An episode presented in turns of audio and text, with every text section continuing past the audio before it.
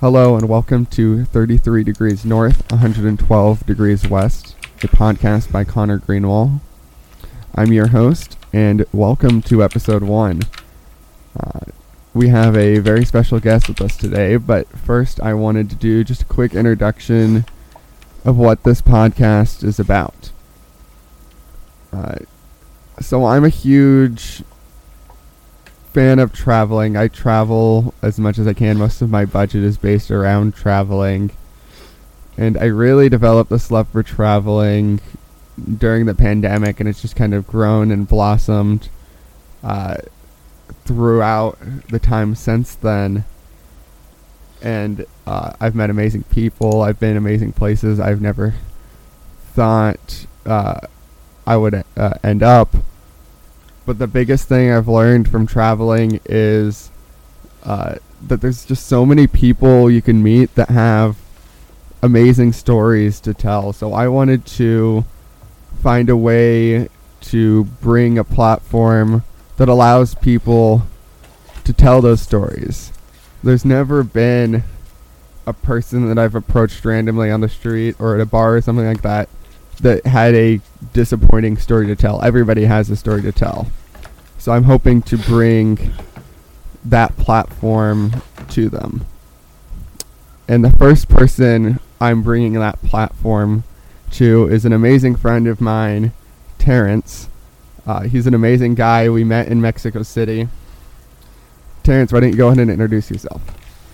Hi, my name is Terrence Lofton, and I am in the film industry, and I am a traveling human. I love it. I love going anywhere and everywhere around the world. So I started out over in Chicago, and over there I went to school at the south side of Chicago, and I would say I traveled maybe at that point I was I lived in Chicago all the way till high school was over. After high school was over, I was gone. I ended up moving to Florida, but before that, I think the only place I had traveled was Indianapolis and Atlanta, and those were both driving, which was really, really cool. And that totally sparked my interest in traveling, because before that I was just in the same area. But when we were driving, and I seen it was a whole nother world, and that's one of my favorite things is finding worlds within the world. And I found out that when you travel, there's these things called CVs. And you go around and you talk to the truckers. And I was like, what? This is cool. And the truckers tell you where all the cops are and stuff. And it's really cool the way they talk. They don't call them cops. They call them Smokey, like Smokey the Bear. And I don't know if anyone on the show knows Smokey the Bear, but Smokey the Bear is basically, he's for forest preserves in America. And he's for, fire safety, helping fires not starting in forests and everywhere in general, basically. And so they're like, oh, there's a Smokey. So I thought that was super cool. And then when we got to the destination, which was Georgia, when we went further. We went to Indianapolis, which was pretty short, but Georgia, that was really cool. And I got to see red dirt for the first time, a.k.a. clay. I was like, whoa, wait, their ground is like this? Yeah, their ground isn't, they don't have black dirt, they have red dirt, which is clay. And that was mind-blowing. So I was like, what? So right then and there, I knew that I wasn't going to go to college in Chicago. I was like, nah, I'm going to definitely start traveling. And that's exactly what happened. It's always that first big trip that piques your interest. I would say I had a very similar situation. Throughout 2020, I kind of just started doing road trips here and there, but the first big trip I went on that wasn't a family vacation to California or Las Vegas was when I went down to Puerto Peñasco for the first time. And that was my first time really stepping out of the world that I grew up in and seeing the world from a completely different perspective. The world that I got to see in person in Mexico for the first time was nothing like I had been told it was going to be. Nothing like the news portrays it. Nothing like anybody, even with the most positive reviews, can tell you to your face. It's something you have to go out and experience firsthand yourself. And the moment I got a taste of what there is out there in the world, I immediately fell in love with that, and I just couldn't get enough. And that led to me ending up in Mexico City on the 4th of July in the summer of 2021, and that's how I met you, Terrence. That's one of my favorite stories to tell, because there's a lot of ways to meet people, but just going up and meeting a random person on the street, it's a complete stranger to you, just going up and starting to talk to them, you never know what you're going to find. And the person Terrence ended up being was exactly what the person I was looking for that day. So why don't you tell us that story, Terrence?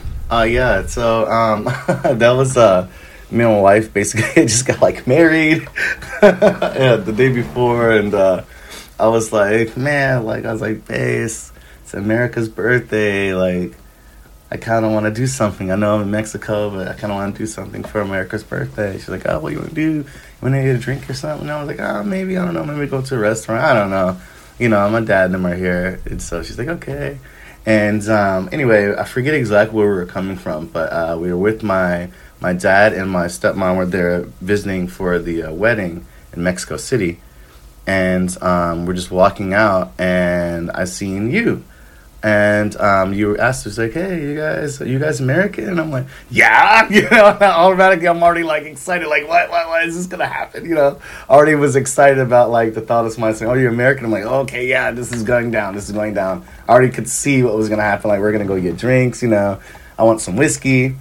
And sure enough, you're like, hey, you know, I was looking for other Americans. I wanna, you know, have a drink for America's birthday. And I was totally down. And the funny part is my dad was too. My dad's like, yeah. But then I can see my stepmom kind of just like, and then so she kind of like took him away. And then me and you and my wife and the other lady, we went out and had a drink. And I think we drank that entire bottle. I think we got whiskey and we drank the entire bottle, which was kind of on accident. And we just sat there and had amazing conversations. Like, man, it was like exactly what I had wanted when I had started out that day. So it was perfect. And to hear that it was something that you wanted too, it was just meant to be, you know? And so, like, I don't know, it was almost like magic. It was pretty dope. It was a really cool meeting. Well, I wouldn't say it was an accident that we finished that entire bottle of whiskey. But yeah, from my perspective, it was very similar. I was with this girl, and we were walking around downtown Mexico City, and we were out by the Azteca ruins over by the presidential building, kind of behind the big cathedral they have there. And all day we were listening. I wanted to find another American and go do whiskey shots, celebrate the 4th of July. And I was listening, and she was listening for other English speakers, and we finally found some out by the Azteca ruins. So go up and start talking to them. And they're English. It's like, we're not spending the fucking 4th of July with Brits. That's how it defeats the purpose. So we went on our way. We were walking back towards the subway station, and we were just going to go grab something to eat. And then she heard you guys talking, and she pointed you out to me. I'm like, oh, perfect. So I walk up to you. It's like, hey, are you guys Americans? And you were like immediately jumping in. You got super excited. We started talking. We ended up going to this bar just down the street. And we talked for a good 2.5-3 hours. It was immediately hit it off. It was amazing. A perfect way to spend the 4th of July, in my opinion. Yeah, I definitely agree. Like, especially out of the country, I think that was definitely one of the best ways to celebrate the 4th of July with another American. You know, like just pounding some whiskey in all the country. You know, if we would have found a McDonald's, like, let's grab some McDonald's. No. But yeah, it was definitely cool.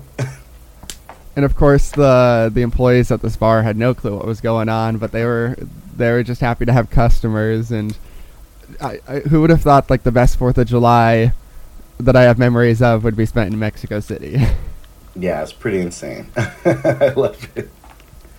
Yeah, dude, traveling, man. It's you know, since we're talking about that, when I did my second Survivor, So I work in TV and film and TV shows and all that, and I mostly do reality TV. I've done a few films, but reality TV seems to be my niche. And I had did Survivor. It was my second year doing Survivor. My first year was in Nicaragua, and my second year was in Samoa. And we were in Apia, which is the non-American side, because there's two sides to Samoa. There's the big island, which has Apia on it. And then there's the other island, which is they call American Samoa. And everyone over there they actually have a visa to come to America, which I don't know if they're, I don't, that's just what I've heard. They just call it American Samoa. And so anyway, I was there and in Samoa and, meeting all these brand new people and stuff. And one random girl, I end up seeing her at the bar and we just start talking. Her name is Ashley. And she just starts saying these places that I understand and I know of. And then we start laughing and she goes, "Oh, what? Did you go to this high school?" And I was like, "Yes." She just randomly threw a high school out. And I was like, "Yeah, I did go there." She's like, "What? Me too." And I was like, "What?" So it was insane that I met all the way across the world. Like, not even across, but it was pretty far in Samoa. I met someone who went to the same high school as me. I was like, "What? Traveling crazy." Like, we were literally on this island in the middle of, like, the ocean. Like, oh, why? So, traveling I don't know. I feel like it's something that is ingrained in all humans. And I feel like sometimes, I feel like more humans need to do it. I really do, especially Americans. And I think that Americans need to go to other places like Mexico, but not just like Cancun or Tijuana. I feel like they should go, like Tulum, I feel like it's pretty in there. Oaxaca, Mexico City, of course.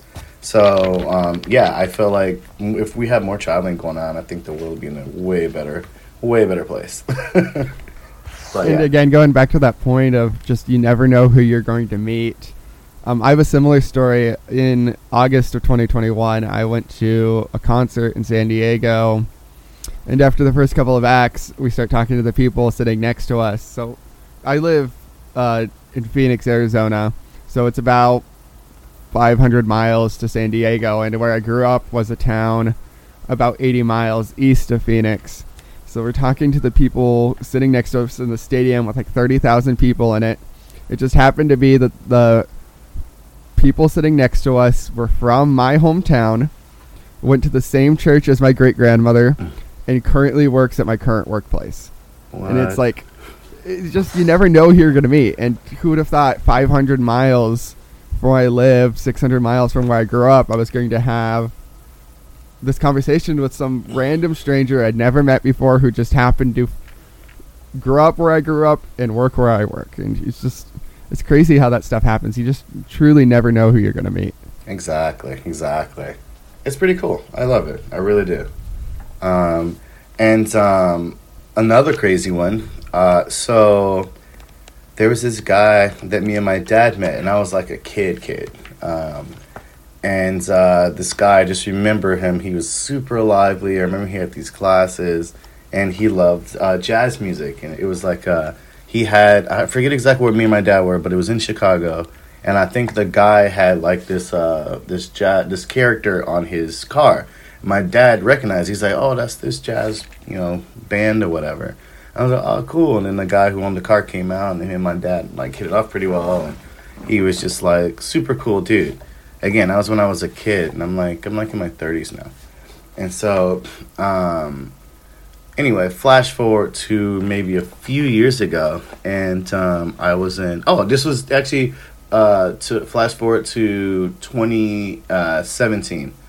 And I was in 2017, and I was in Mexico working on a show called Made in Mexico for Netflix. And we ended up going over by the coast for shooting. I forget exactly what we were shooting over there. But we had lunch. And as we were eating lunch, this server comes out, and I look, and I'm like, "What?" And it's a guy with glasses. He's very lively. And I'm like, "Is this?" And I just think there's no way this can be this guy, because I just randomly met that guy like as a kid. And so I look at him, I'm like, this gotta be him. So he dropped off our stuff, and I couldn't even figure out what I wanted to eat until he came back, and I was like, "Excuse me," and he's like, "Hey," he was like, "Hola chico," you know, and he spoke like this like cool like Spanglish, and I was like, hey, like, are you from Chicago?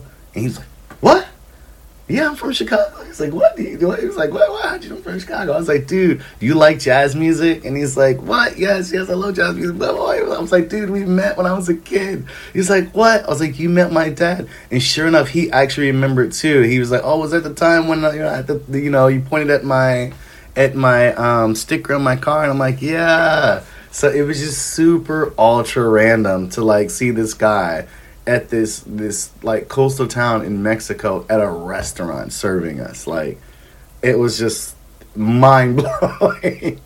So like you're saying, it's incredible the people that you can meet while traveling and just out and about. So I love it. I love meeting new people. One of my favorite things to do, and I like to do this while traveling. Maybe you should try this next time you travel. Is I take random pictures with people. So say if we're out at like a bar or a club and I'm vibing, I'll just randomly pull out my camera and go to a random person and kind of... the way I usually start out is I kind of slowly like I look at them, they look at me, and I kind of look back at my phone and I look at them again and kind of like, you know, like, hey, we're doing this. And then usually, I don't think I've had anyone deny me a random selfie pic. And you just take a random selfie with a random person. And usually that like turns out very, very well. And that's one of my fun things to do, one of my favorite things to do while traveling, like take a random picture, just like, hey, boom. You know, especially in a club scene, that it really goes well. There's just something intoxicating about that feeling of stepping outside of your comfort zone and just exploring what else is out there. And I know a lot of people don't like stepping outside of their comfort zone, and that's why a lot of people kind of stay in their isolated little bubbles. Mm-hmm. But once you burst that bubble and really get out there, the places you'll see, the things that you'll do, the people you meet, there's just so much out there, and every situation is going to be a new story to tell in one way or another. Yeah, no, exactly. Yeah, you're right. The way I like to explain it is I like gardening. And a lot of people, the way that people say, oh, man, my plant died, I'm terrible at it. And it's like, well, a lot of people don't understand that, like, sometimes, like, when you get these little plants and stuff, they're in these very little pots or very little, like trinkets or whatever to be for the plant to live in. And so... that plant is comfortable in that little pot. So the way that a plant grows is if you plant it in a bigger pot. So to me, that's the way I see people. I'm like, okay, your roots are grounded here. You're in your same pot. This is as much as you're going to grow. If you want to grow more, you got to get in a different pot, which means you're going to be uncomfortable and you have to grow more roots, which is very uncomfortable at first. But the moment you get all those roots settled, you be comfortable. And that uncomfortableness is where you actually grow and where people grow. And that's the part that's hard for people, is because they're like, I'm used to doing this. I'm used to this. I know this. I don't know that. I don't want to try it, you know. And so I heard this one saying while, again, traveling when I was working in Mexico on a Bachelorette. And one of the contestants said this, and I thought it was really, really well said. And he said that the best things in life are on the other side of fear. And I was like, that's true. You know, just think about even like jumping into the ocean or getting into the ocean or jumping into a pool. Like, you're like, oh my God, it's too cold. And you just, some people like, just jump in. You know, you're just like, you're just scared of that initial like cold feeling. And it's only going to be a few seconds, you know, but that still scares people. It's like, oh, I don't want to get in. It's like, just go in, boom, oh, this isn't so bad. Now they're telling everybody else to get in. I feel like it's the exact same thing with a lot of things in life. It's like sometimes you just got to get past that, you know, past that part that's going to suck for, you know, a few seconds, but it's only going to be a few seconds. And after that, boom, you're all good. So, yeah, the analogy I always like to use is, have you ever given blood, donated blood? Yeah. Do you know the worst part of donating blood is? What's that? It's not the actual needle prick itself, it's the seconds leading up to it. The needle never hurts. It'll sting a little, but it never hurts. But what always sucks is just waiting for that initial puncture. But once you get past that point, it's fine. So if you can get past that initial barrier, the initial stomach drop, the initial anticipation of what is to come, then whatever it was you were scared of was going to happen, you'll already be past that, and you'll be in clear waters at that point. Exactly. And I feel like when it comes to meeting new people, one of the best ways to get over that barrier is some sort of icebreaker. Now, my go-to icebreaker is buying tequila shots. I like to go and buy people tequila shots, and I end up vibing with them. When I was in Puerto Peñasco last August, there's this group. I was there by myself, and there's this group of Americans sitting at the other side of the bar, and they were heading outside to like the patio area, and they had just like complimented my shirt. I wear this like very colorful travel shirt, and that's one of my icebreakers. So they were like complimenting my shirt or whatever, but then they went outside, and I didn't know how to introduce myself with to them and try to see if I can hang out with them. So what I did was I just bought a round of tequila shots, and then we ended up spending the entire weekend together. Oh, dude, that's awesome. Yeah, that's a good one.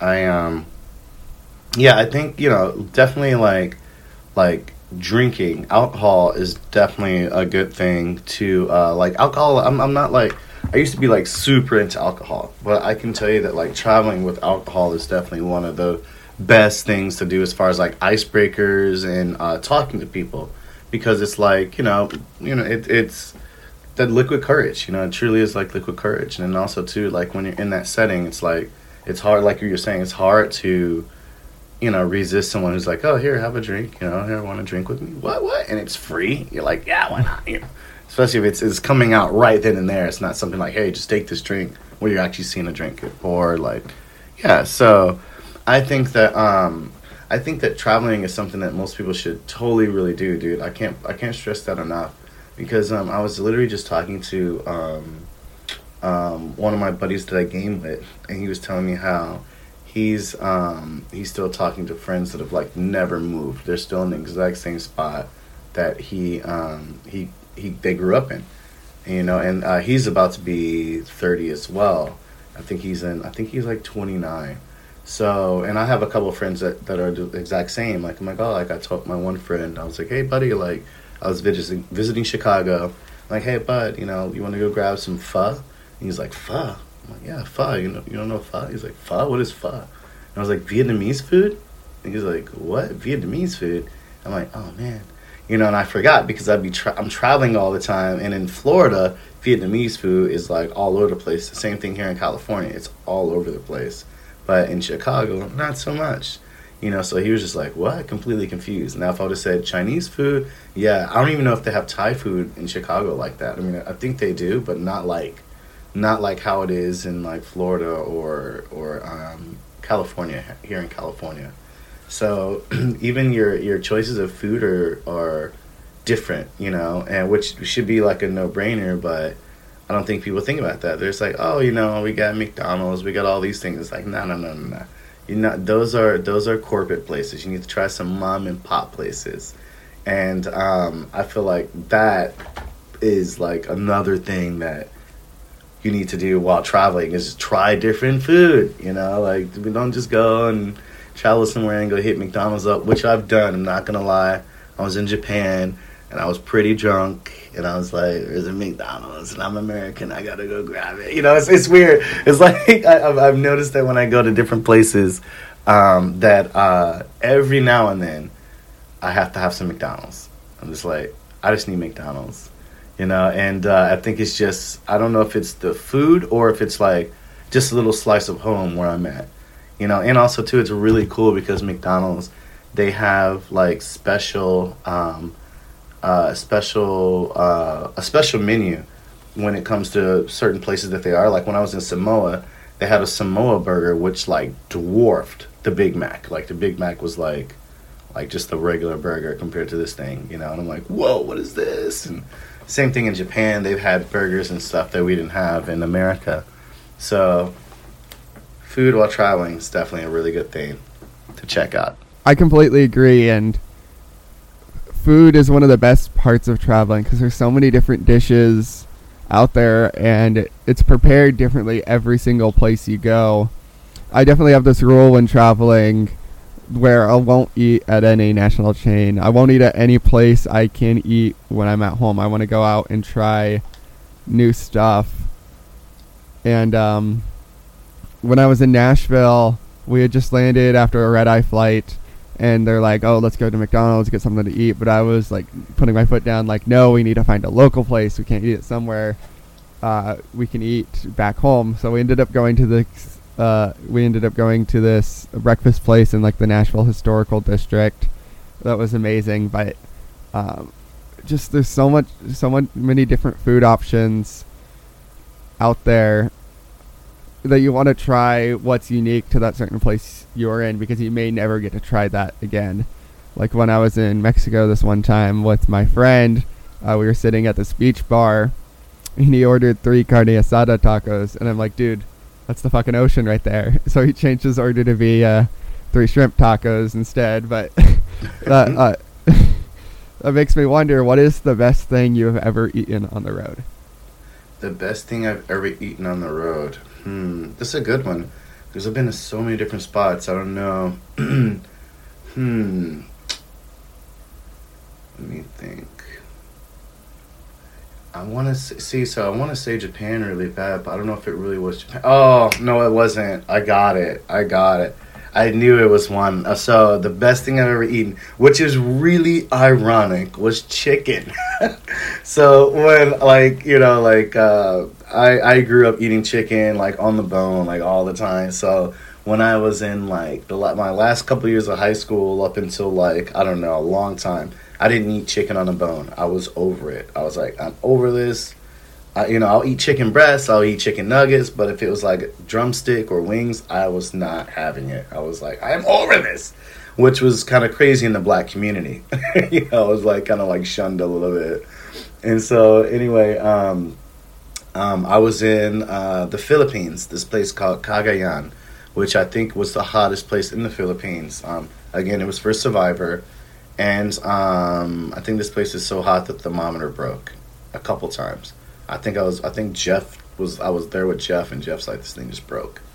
So anyway, I was in the Philippines, and everybody was talking about this chicken. I keep hearing everybody talking about this fried chicken, and I'm like, remember I told you I'm not about that. And I'm like, really?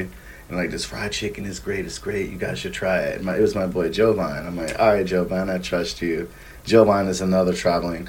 Sorry if I'm offending anyone, because I think I heard that you couldn't say gypsy anymore, but I consider myself like a traveling gypsy. And so anyway, like, they're like, oh, this chick, this lady, she cooks this really, really, really good chicken. And I'm like, all right, let me try this.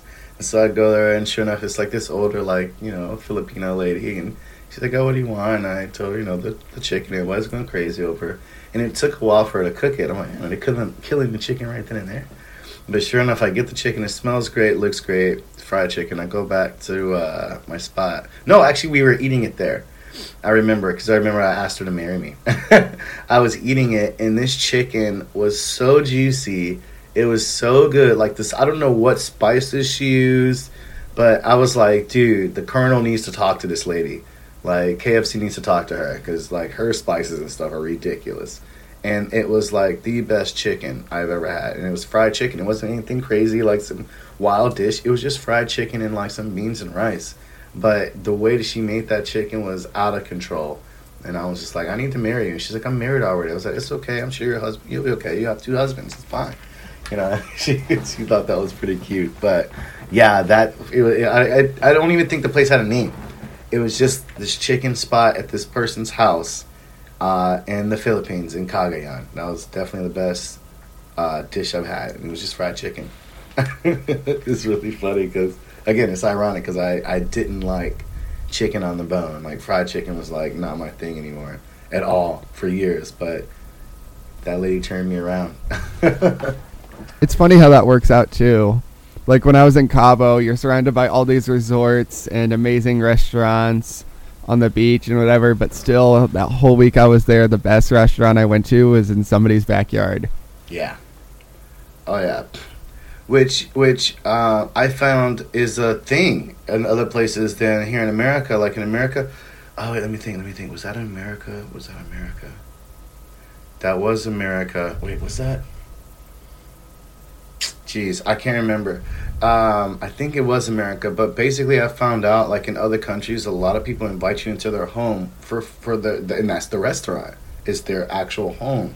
And so there is this one guy in Nicaragua who did that, and you had to schedule an appointment. You couldn't just be like, okay, here, I want this. And this guy, he had a wood brick oven in the back of his house, and he would cook pizzas, and he would ask how many people are coming, and he would you'd be like, oh, it's this many people, and he would prepare the dough for that many people, and he would just be like, okay, you know. Then he would say, what kind of pizza you want? And the only rule he had was you can't put pineapple on a pizza, because he said pineapple does not belong on a pizza. And this guy is actually from Italy. He was actually from Italy.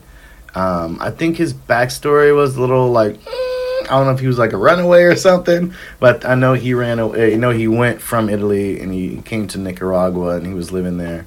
But yeah, that food, that pizza, I have to say, it was one of the best pizzas I've ever had. I don't know if I could say it was the best, but I don't know if it really was, because I know New York has really good pizza, and I'm from Chicago, and I know we got really good pizza. So, but that, I just remember it was like a flat pizza, and it was very Italian style, meaning it wasn't like tons of cheese on it and stuff like that, and it was very good. So that's another really cool thing about traveling, is you get to actually eat in people's homes. Like when I mentioned I was in Samoa, I met two guys who took me into their home to cook me food. Two different guys, two separate families.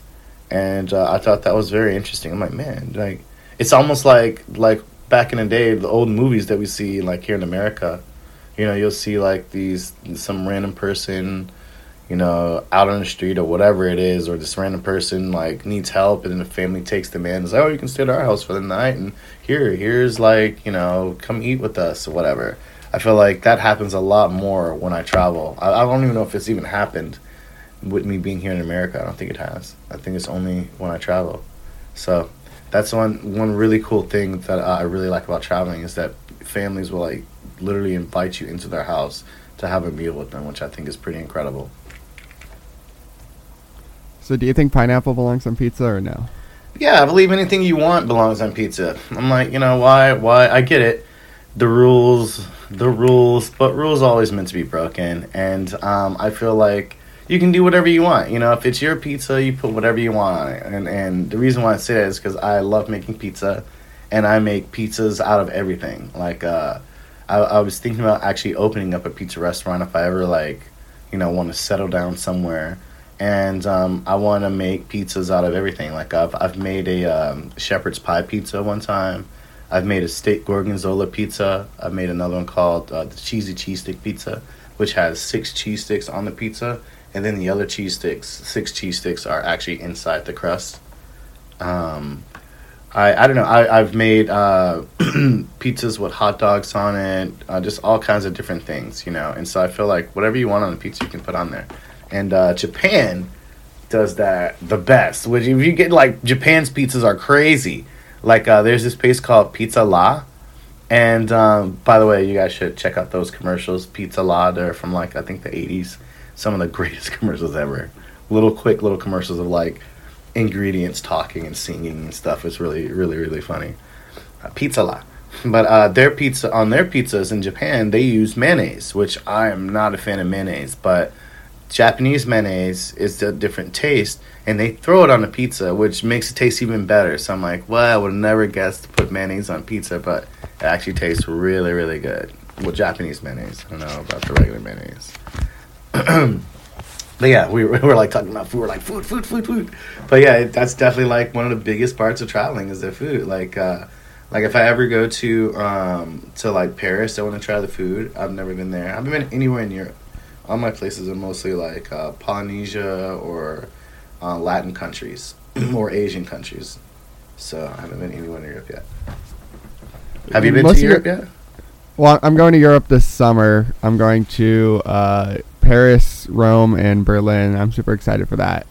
And nice. That's something I'll talk more about in the future once I've actually experienced that firsthand. But the way you travel mostly is through work, because you work in the film industry.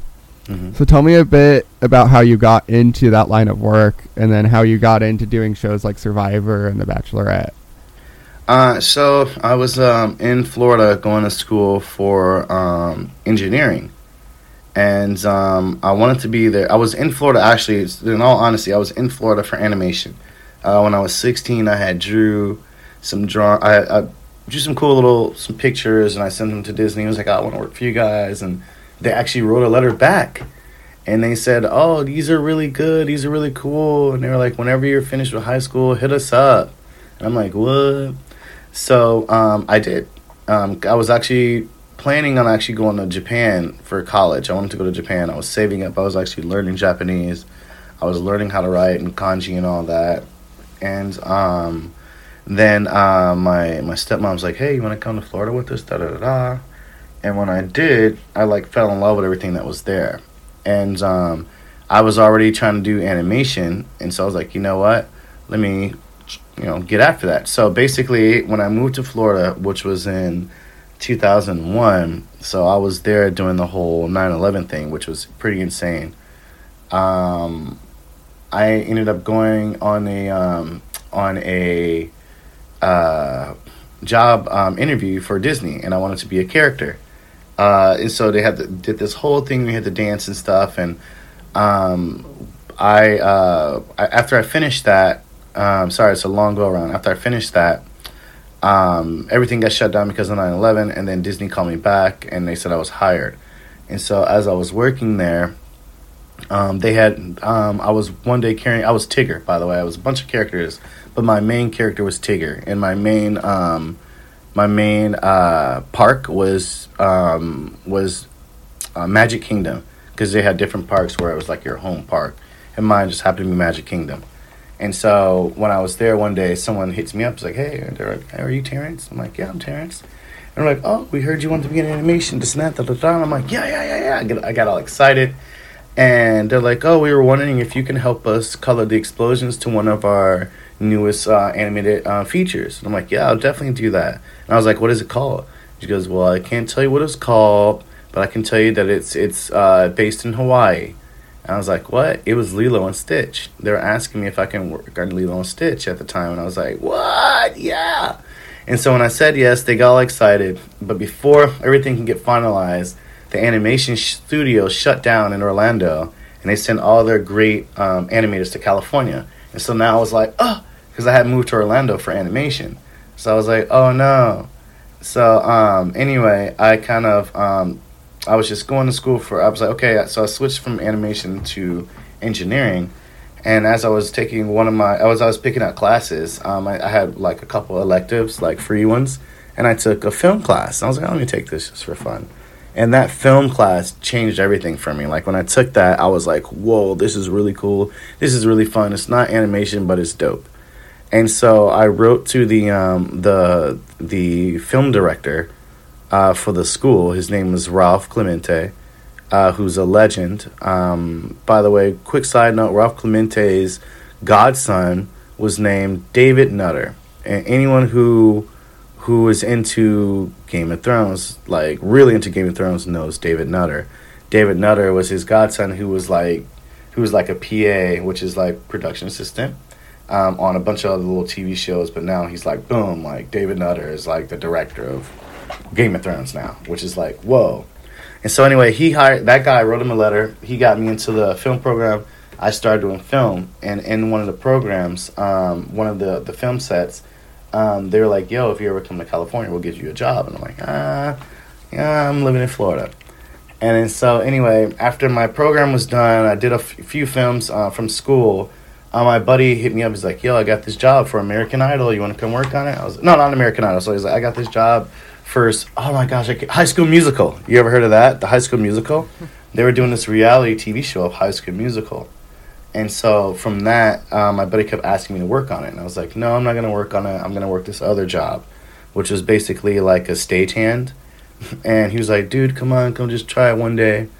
I was like, sure. I tried it one day. I loved it. And then American Idol came into Florida. And this is all in Orlando. Actually, they were in Jacksonville for American Idol. And when I worked with them, American Idol, they were like, there was the DP, the real story was, see, it's a really long story, but the real story was the DP, he needed these windows to be tinted. And he's like, oh, where's the people to tint these windows? By the way, I think they're paying these people like $3,500 to $5,000 to tint these windows, by the way. Which I was just like, whoa. And you're like, oh my gosh, Paula Abdul is so bright, like Simon Cowell's so bright in the back, we gotta figure this out. And I was like, hey, I can tint those windows for you. I was like, cut your indie, which is called neutral density. He was like, cut your indie and I'll do it for you. I did that, and me doing that for them, I saved them so much money that they were like, yo, come out to California, we got a job for you. And I was like, nah, sure. So I actually did. I moved out to California, not having any place to stay. And I was just basically living in my car and in hotels. But I was working for American Idol. And so after I got through working that season with them, I ended up finding a place. And that's basically how I got into it. Or, you know, I worked for American Idol, and then other people started calling me through American Idol. And I was in the industry. So it was almost, it was kind of an accident. Like, it wasn't like I was actually seeking out being in film and stuff. I was actually trying to be in animation or into engineering. And, yeah, I fell into film. So, which a lot of people do, by the way. I've heard a lot of people fall into film. Like, a lot of people's stories is it was an accident. So, it's really funny.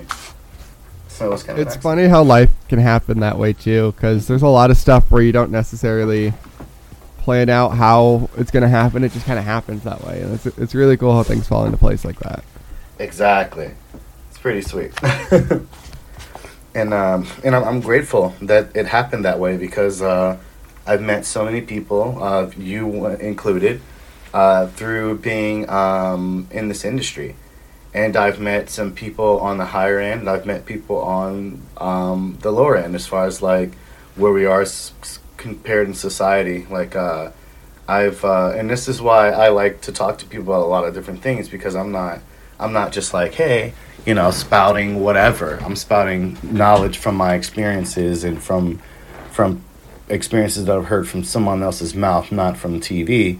And then I can say, and in Cambodia, I've worked with some of the poorest people I've ever seen, people who couldn't even afford meat.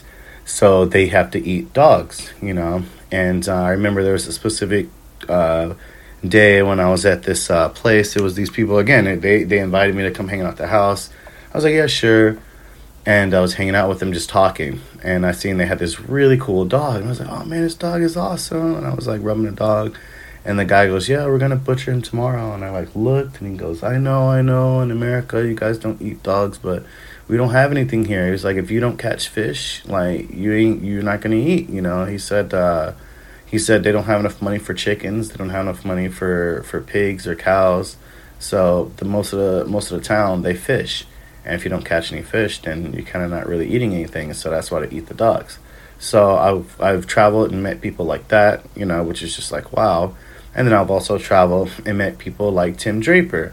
And Tim Draper is a billionaire. And he's one of the guys that helped bail out SpaceX back in the day when they basically ran out of money. And I've also worked with people who have created Airbnb. I've worked with the people who created Firefox. I've worked with Porsche. I worked with so many different people. So it's like with being able to travel, I've been able to go into very exclusive areas that my job, like if I wasn't at my job, I definitely wouldn't have been able to get into. You know, places with like the Kardashians. I worked with the Kardashians as well, and traveling with them is insane. It's just like paparazzi following you the entire time, and wherever you go, it's just like huge crowds of people that are just trying to get pictures and autographs, and it's interesting. So sometimes the job is like, ooh, this is cool, and then sometimes it's like, whoa, this is crazy, you know. I would say one of the craziest ones as far as like traveling was with the show I did called K-Viva. And K-Viva was a show where it was basically Latin America has talent. we went to like all these different countries in Central and South America, and we were looking for people that just had really cool talents. And on that one, the first one we did was in Mexico City. And this is the first time I was in Mexico City. This was in, I think, 2011. I think it was October or September 2011. And I was there, and we were filming these mariachi bands in this big square with Mark Anthony. And Mark Anthony is Michael Jackson in the Latin world. And so he told us that he's going to have his bubble, but we have to be careful because we're not going to have his security around us. The security is going to be around him. And sure enough, it was insane. There was like, I don't even know how many people it was, but it was like Times Square, it felt like, as far as like, I don't know if you've seen Times Square on New Year's, but it's like so packed. It was like that. And they were all there to see Mark Anthony. And it was just like, I couldn't see anything. It was just human bodies everywhere. And then we were trying to film, and I'm trying to keep the camera upright. It was so wild. But it was very cool and interesting to see, you know, like how people like react to, you know, to celebrities and stuff. And, you know, some people act really great, some people not so well. Like I've seen one lady who was kind of like trying to basically abandon her baby to get to Mark Anthony, and I'm like, wow. You know, so it's a whole deal, you know. So I'm really thankful that I got to travel and see the things I got to see via my job.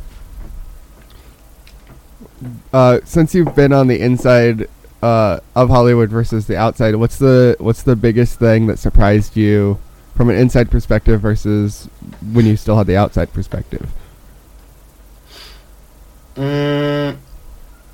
I don't know if it's one situation or if it's the rumors. I want to say it's the rumors. And an example of that is like, you know, we all know what Bill Cosby did. We all know what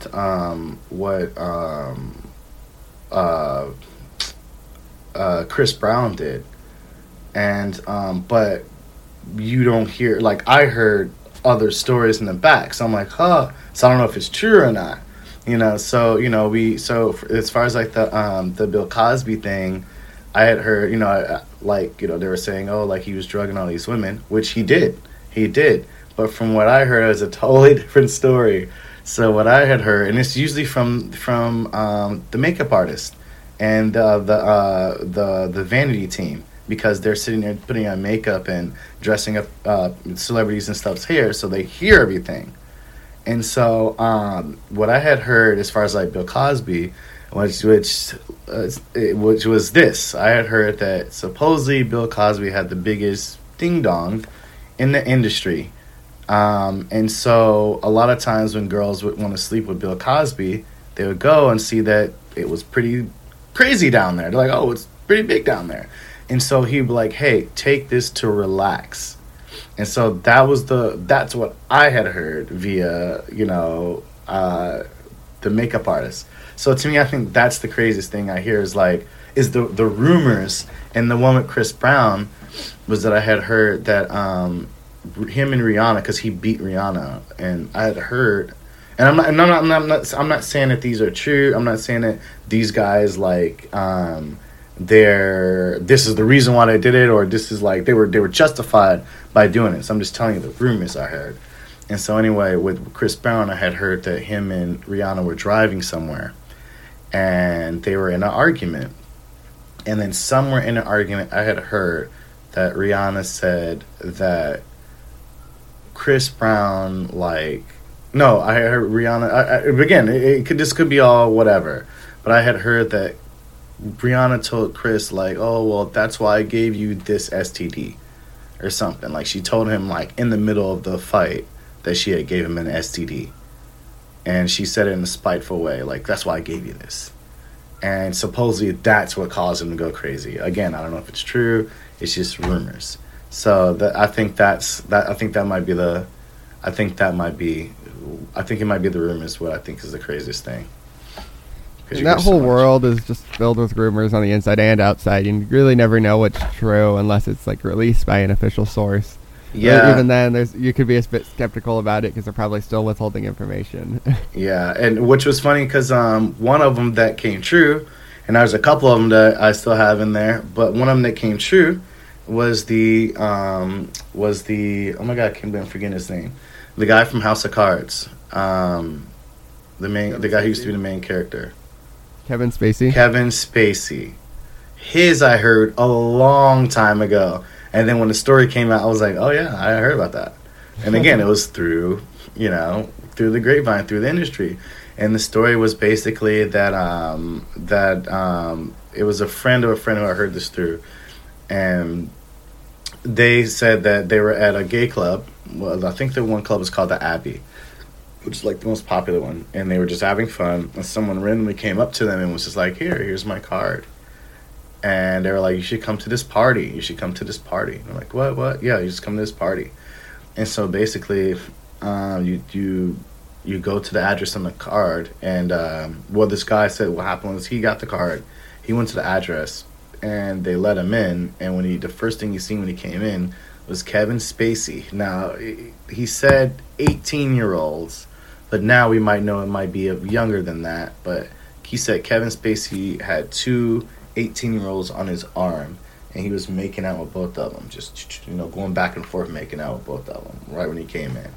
And I was just like, oh really? And he's like, yeah. And so the guy had found out that certain celebrities throw these parties or they rent a mansion or whatever, and then they send out scouts to the gay clubs, and they find people that are like that they think that the host would like. And they invite them, and then they come in and they have these parties. So I had heard that about Kevin Spacey way before it happened. Also, I heard about what happened with Louis C.K. Do you know what happened with him, Louis C.K.? Yeah, he was like masturbating on the phone or something like that. Not masturbating on the phone, in front of the girls. I heard about that too when I was working on Celebrity Apprentice with Donald Trump. So I was working on Celebrity Apprentice, which is Donald Trump's last Celebrity Apprentice. And basically, I had heard that through one of the PAs that Louis C.K. does this, and it was known. It was like it was like oh, it was a surprise. It was known, in the women comic world that Louis C.K. will take you up to a spot and masturbate in front of you. And I was like, what? And so the girl was going off about it, and she told me about some really famous artist who mentioned this to her because she was friends with that girl. And I was like, well, if it's known, why are girls still doing it? Like, I was like, what? I was like, this should be they should tell somebody, and I guess they were like, oh, they can't tell anyone because it would destroy their career. And I was like, what? The politics of it is ridiculous. But basically, so I had heard about that years before it came out. So I think I feel like there's some truth to some of the things I hear via the industry. And there's a few other ones like that story I told you about Kevin Spacey. There's a few others that throw those type of parties, and I'm not going to say names, but I'll talk to you personally about it if you ever want to hear about it. But so it's and like you said, you never know the truth, so it could all be up in the air, hearsay, whatever. But So do you think the drama and rumors are worse in Hollywood or on the set of Survivor? Definitely Hollywood. Yeah. Like the set of Survivor they have their things here and there, but it's nothing too crazy on Survivor because Survivor is very, very strict because it's a game show. Any type of thing that's like a game show, they're pretty strict on the things that you can do. Like, say if your friend was to get on Survivor and you told your friend about me and I worked on the show, they would separate us because they were like, oh, but they'd be like, because they wouldn't want your friend to win and then him to be like, oh, I know this guy, and now they're like, oh, did this guy give me any tips? And so now it becomes a whole deal. So so Survivor, they're pretty legit with the stuff, even though there's some crazy stuff that's happened. But usually they're pretty legit with it. But in the industry, I've heard some crazy stories as far as like clubs and just all kinds of things, really crazy things. Yeah, and I know you were telling me some of your favorite stories from Survivor, like the guy who used to bury the axe, or the guy who started all these rumors, or that one girl who just really didn't do anything. So, tell me about some of your favorite people over the years on Survivor, because I know from our perspective, we see like the cut down version, the stuff that airs on TV, and we kind of there's definitely like a narrative that's put in there, and people like certain characters based on how they appear on the show. But I'm sure from your perspective, you have a completely different angle on it. So tell me about some of those favorite stories from your perspective. Favorite stories from or like favorite characters, favorite storylines. I guess my favorite character by far is definitely Tyson. Tyson was like, he's just so human, you know. He was one of the, I think he might have been the realest person that I've like dealt with on that show, but also he was very smart and he was very thoughtful. I told him my name once and he remembered it, which was very impressive. He spoke multiple languages. He had been to the area that we were at before, I think it was Samoa, and I like, the cool thing that I liked about him was I just watched him starve and fight on this island for 39 days. And so usually at the end of it, we all come back, you know. Sometimes they put the cast on another plane and stuff, but sometimes there's only one plane, which most of the time in a lot of the countries we're in, it's only one plane a day or whatever. So we had to go back. So we're all flying back, and we're flying back with the cast. And, you know, they were all just starved for all this time. So you see them all eating everything. Just, they're just going crazy. And so I'm just sitting there, and Tyson, like, comes over to me and, like, comes up and he's like, "Hey, do you want an Oreo?" And he offered me an Oreo after him being starved for 39 days. Like, I thought that was pretty crazy. You know, I'm like, what? And I was like, I don't even want one. I'm good. I was like, nah, bro, that's for you, bro. Thank you I really appreciate it. Thank you, dog. He's like, are you sure? I don't care. I really like you, Terrence. And I'm like, oh, Tyson, bro. Nah, dog, I'm good. You know, but it was super cool. I thought that was such a thoughtful thing to be like, for him to offer me food after he had none for so long, you know, because most people just be like, and eat their food. So Tyson by far is definitely my favorite. As far as like the stories, My favorite story is actually that has nothing to do with the cast. Like a lot of it's really funny because like a lot of people on Survivor say that it would be really funny if the last Survivor was of the crew, and it was like the crew, and it couldn't be 39 days. It had to be something like 139 days, because 39 days would be like nothing for us. You know, we'd be like there's some of the guys in the crew that can hunt octopus like it's nothing. This one guy named Mark, we call him Tallet. I've seen him catch 3 octopus at one time. I mean, it was insane. And so as far as like the craziest things, it's definitely been something with the crew, not with the cast. I'm trying to think of some stuff. Well, I guess this wasn't my favorite, but one of the craziest things that happened was I was there when 3 of the contestants went down. It was during the same time when I had that chicken. It was in the Philippines, and it was really hot. And there was 2 contestants that went down from the Brawn tribe. There was Brawn, Beauty, and Brains. And I believe the Bronze tribe, they had 2 contestants go down, and then another contestant went down. I forget which tribe she was from. She might have been from Brains. But it was like they just had like this crazy heat stroke, you know, and one guy sounded like he was like literally dying, the wheezing he was doing. I was like, whoa. But that one was pretty insane. But as far as like my favorite what happened on the show, I think one of my favorite things about the show is, and I don't think it's one situation, is when people get to see their family. I think that it's so heartfelt, you know, because like they're struggling on this island, like people think that they're staying in hotels and stuff. No, those people are literally sitting there on that beach the entire time. They're not going to some hotel. They're not getting food from us. Nope. They got to get all that stuff themselves. So in order for, you know, like, what was I going at? Oh, so one of the craziest things is like the family. But basically, the show, more of the crazy stuff is behind the scenes than it is in front. Because when it's in front, like, I have to be alert and stuff. And also, too, a lot of the times, I'm on the, I'm a reality side guy, which means I'm on the beach with them. Sometimes I do the challenges where I'm there with them, but most of the time it's me on the beaches with them. And I think I got a favorite situation I could say was when I was with Ozzy. I don't know if you know Ozzy, but he's like basically he's like Aquaman. This guy's like real life Aquaman, and I got to film him doing his thing underwater, and I thought that was pretty cool. He told me what he does. He said that he likes to go to the shelf. Which, if you're used to the ocean, what the shelf is the moment that the reef is done and the water goes from regular colored water to deep blue, meaning that it goes down, and they call that area the shelf. Once it first starts, that's the shelf. So Ozzy goes to where the shelf is, right where it goes super deep, and he crawls along the wall, and he sits there next to a big hole.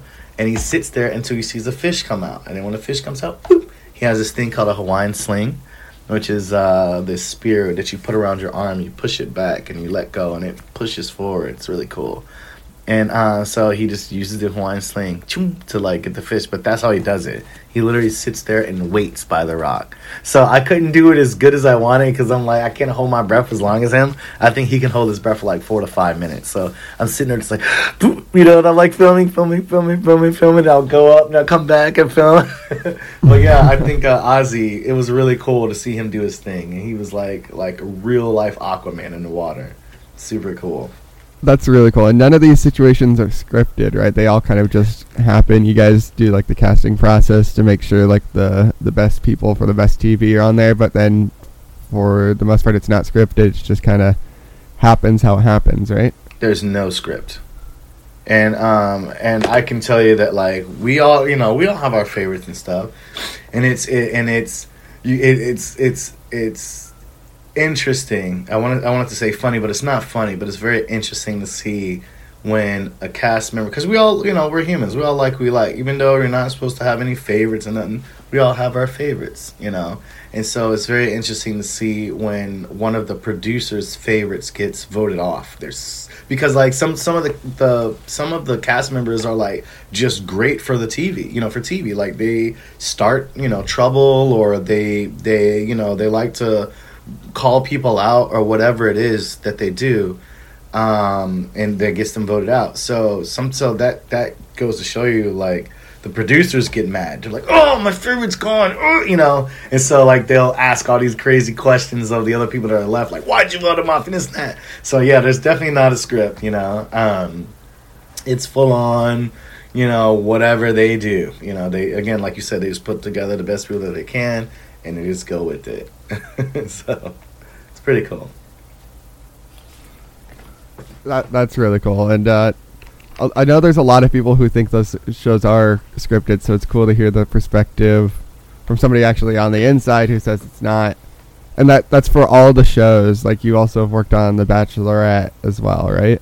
Yeah, no script on that either. That the way that sets up, though, is that one is... So I can't talk too much about this one either, but this one, there's no script, but it's the same thing. It's the same thing as Survivor. They get all these people that have, like, interesting personalities, boom, and they put them together.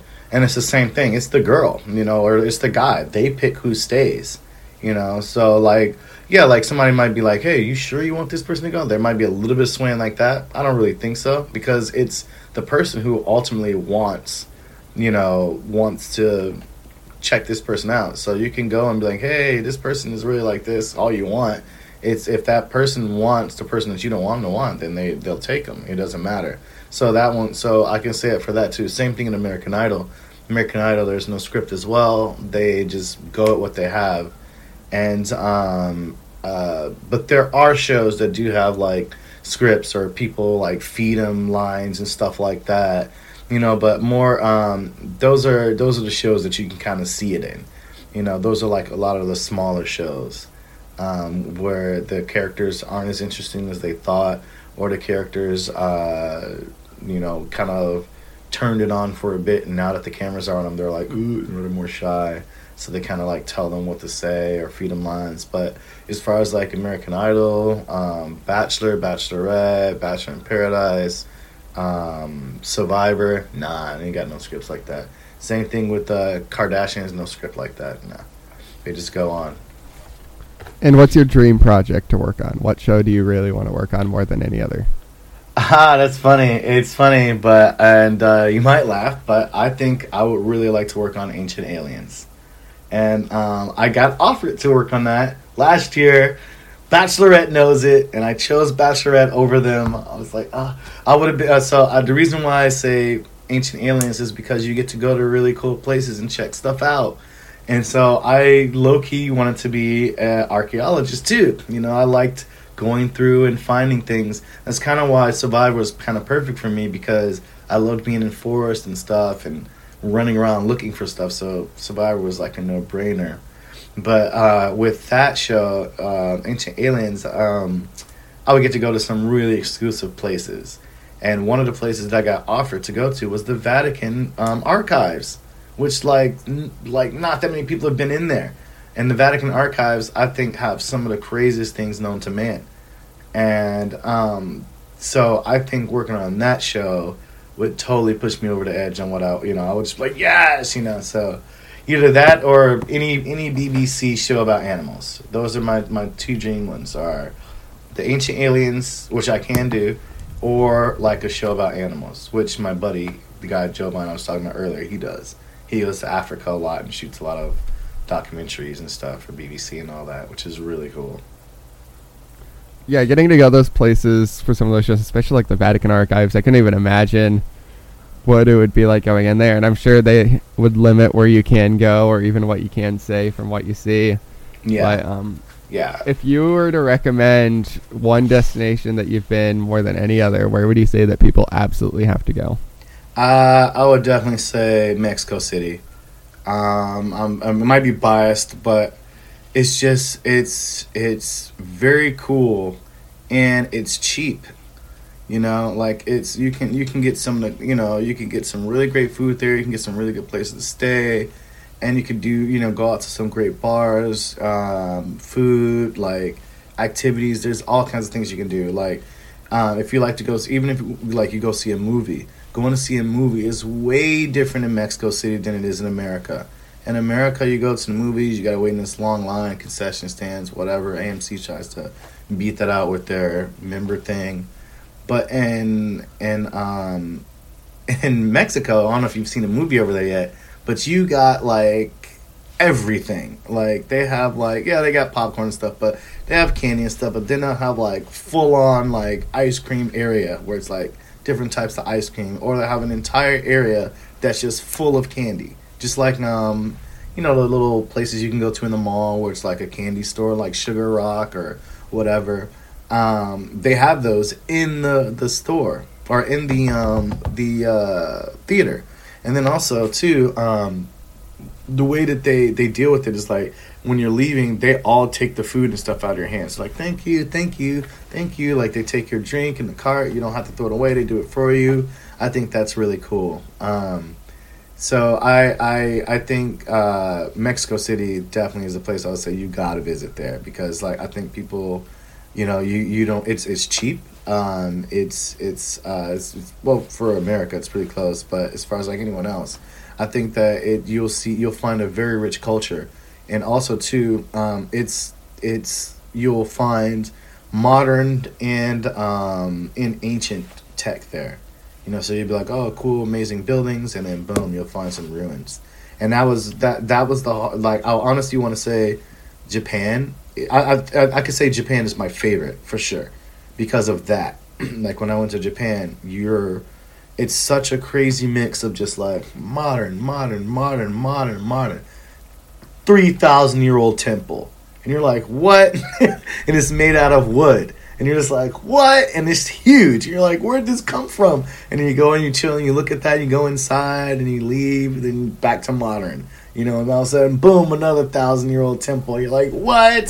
So it's just so interesting and so cool how they mix modern style with ancient style.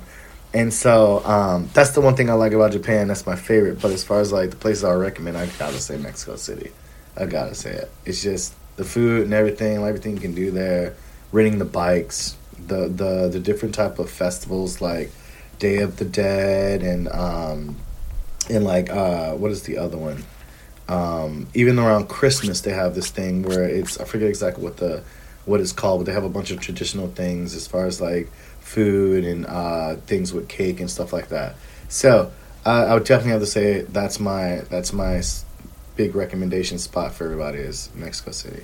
Mexico City was definitely a pleasant surprise for me because even though I've only spent 3 days there, the initial plan for my trip to Mexico last summer wasn't to go to Mexico City, but I ended up following this girl there, and we spent 3 days in Mexico City. I arrived in the middle of the night, and we just stayed at her family's places. These complete strangers, this girl I had just met a few days before, and they welcomed me into their house for free, and they wouldn't stop trying to feed me. They were just like so overly friendly. They wanted to hear everything I had to say about America and where I'm from, because there's a lot of people I encountered in Mexico City where I was the first American they had met. But staying at this people's place, it completely changed my perspective of what I thought was possible in Mexico, because nobody talks about Mexico City. Whenever you hear about Mexico on the news, it's always Tijuana or Juarez and the cartel-run areas. But there's a fully developed nation that is Mexico that never gets talked about. You got cities like Monterrey, Mexico City, Guadalajara, mm-hmm. and they're massive metropolises that compare to cities in the U.S. In fact, I would say Mexico City is cleaner than any U.S. city I've been to. I mean, mm-hmm. New York, San Francisco, Detroit, they're all filthy. They're nice cities, but like the streets are filthy. There's trash all over the place. There's weird smells. Mm-hmm. Mexico City has none of that. It's this amazing city with 8 million people. So it's the size of New York, but it's got none of the 2 million. Well, the whole area is crazy, but I think the city itself is roughly the size of New York. Yeah, but I think it's got 22 million packed in there. Is it that many? Yeah, I think so. Because it used to be the biggest city in the world at one point. The most packed, 22 million. Let me see. In Mexico. I believe it is. Because that was my surprise too. Also, I don't know if you knew, but at one point, the population reached almost 22 million by 2022. Yeah, easily the biggest city in the Americas. Yeah, they also at one point they had the most billionaires in the world living there.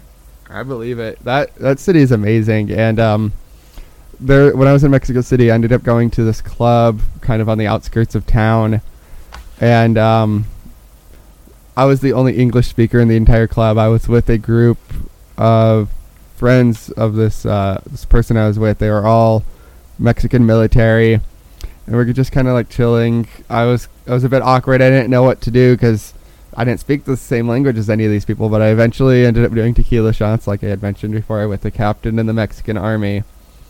And between the two of us, now this is like my superpower, but also it's like it caused a lot of problems. I could take tequila shots like it's water. I could drink tequila all day. So between me and this captain of the Mexican army, we finished an entire bottle of tequila, just the two of us.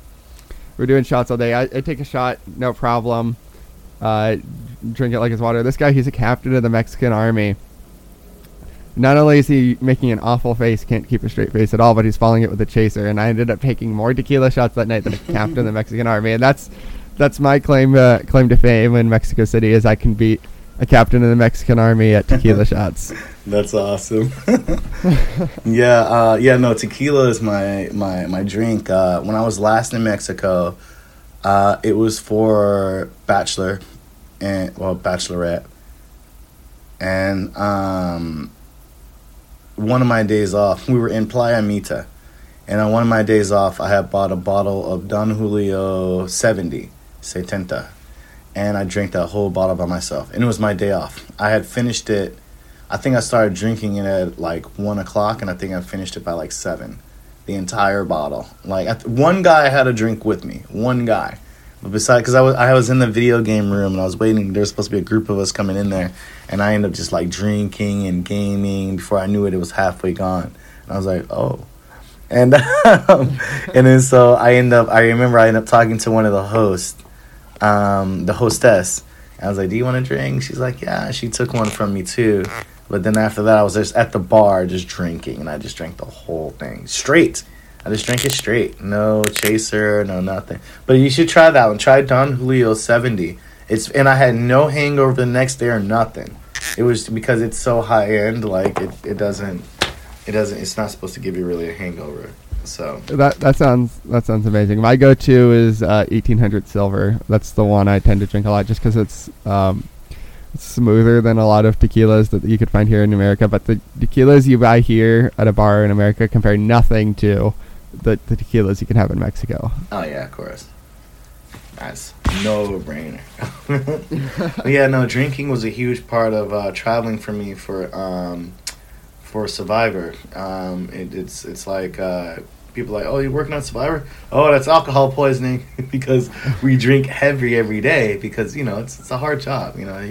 Certain places, like there's spiders that want to bite you, snakes that want to bite you, sharks that want to eat you, trees that want to blind you. You have all these things going down. So you're like, I made it. And you get back and you just drink.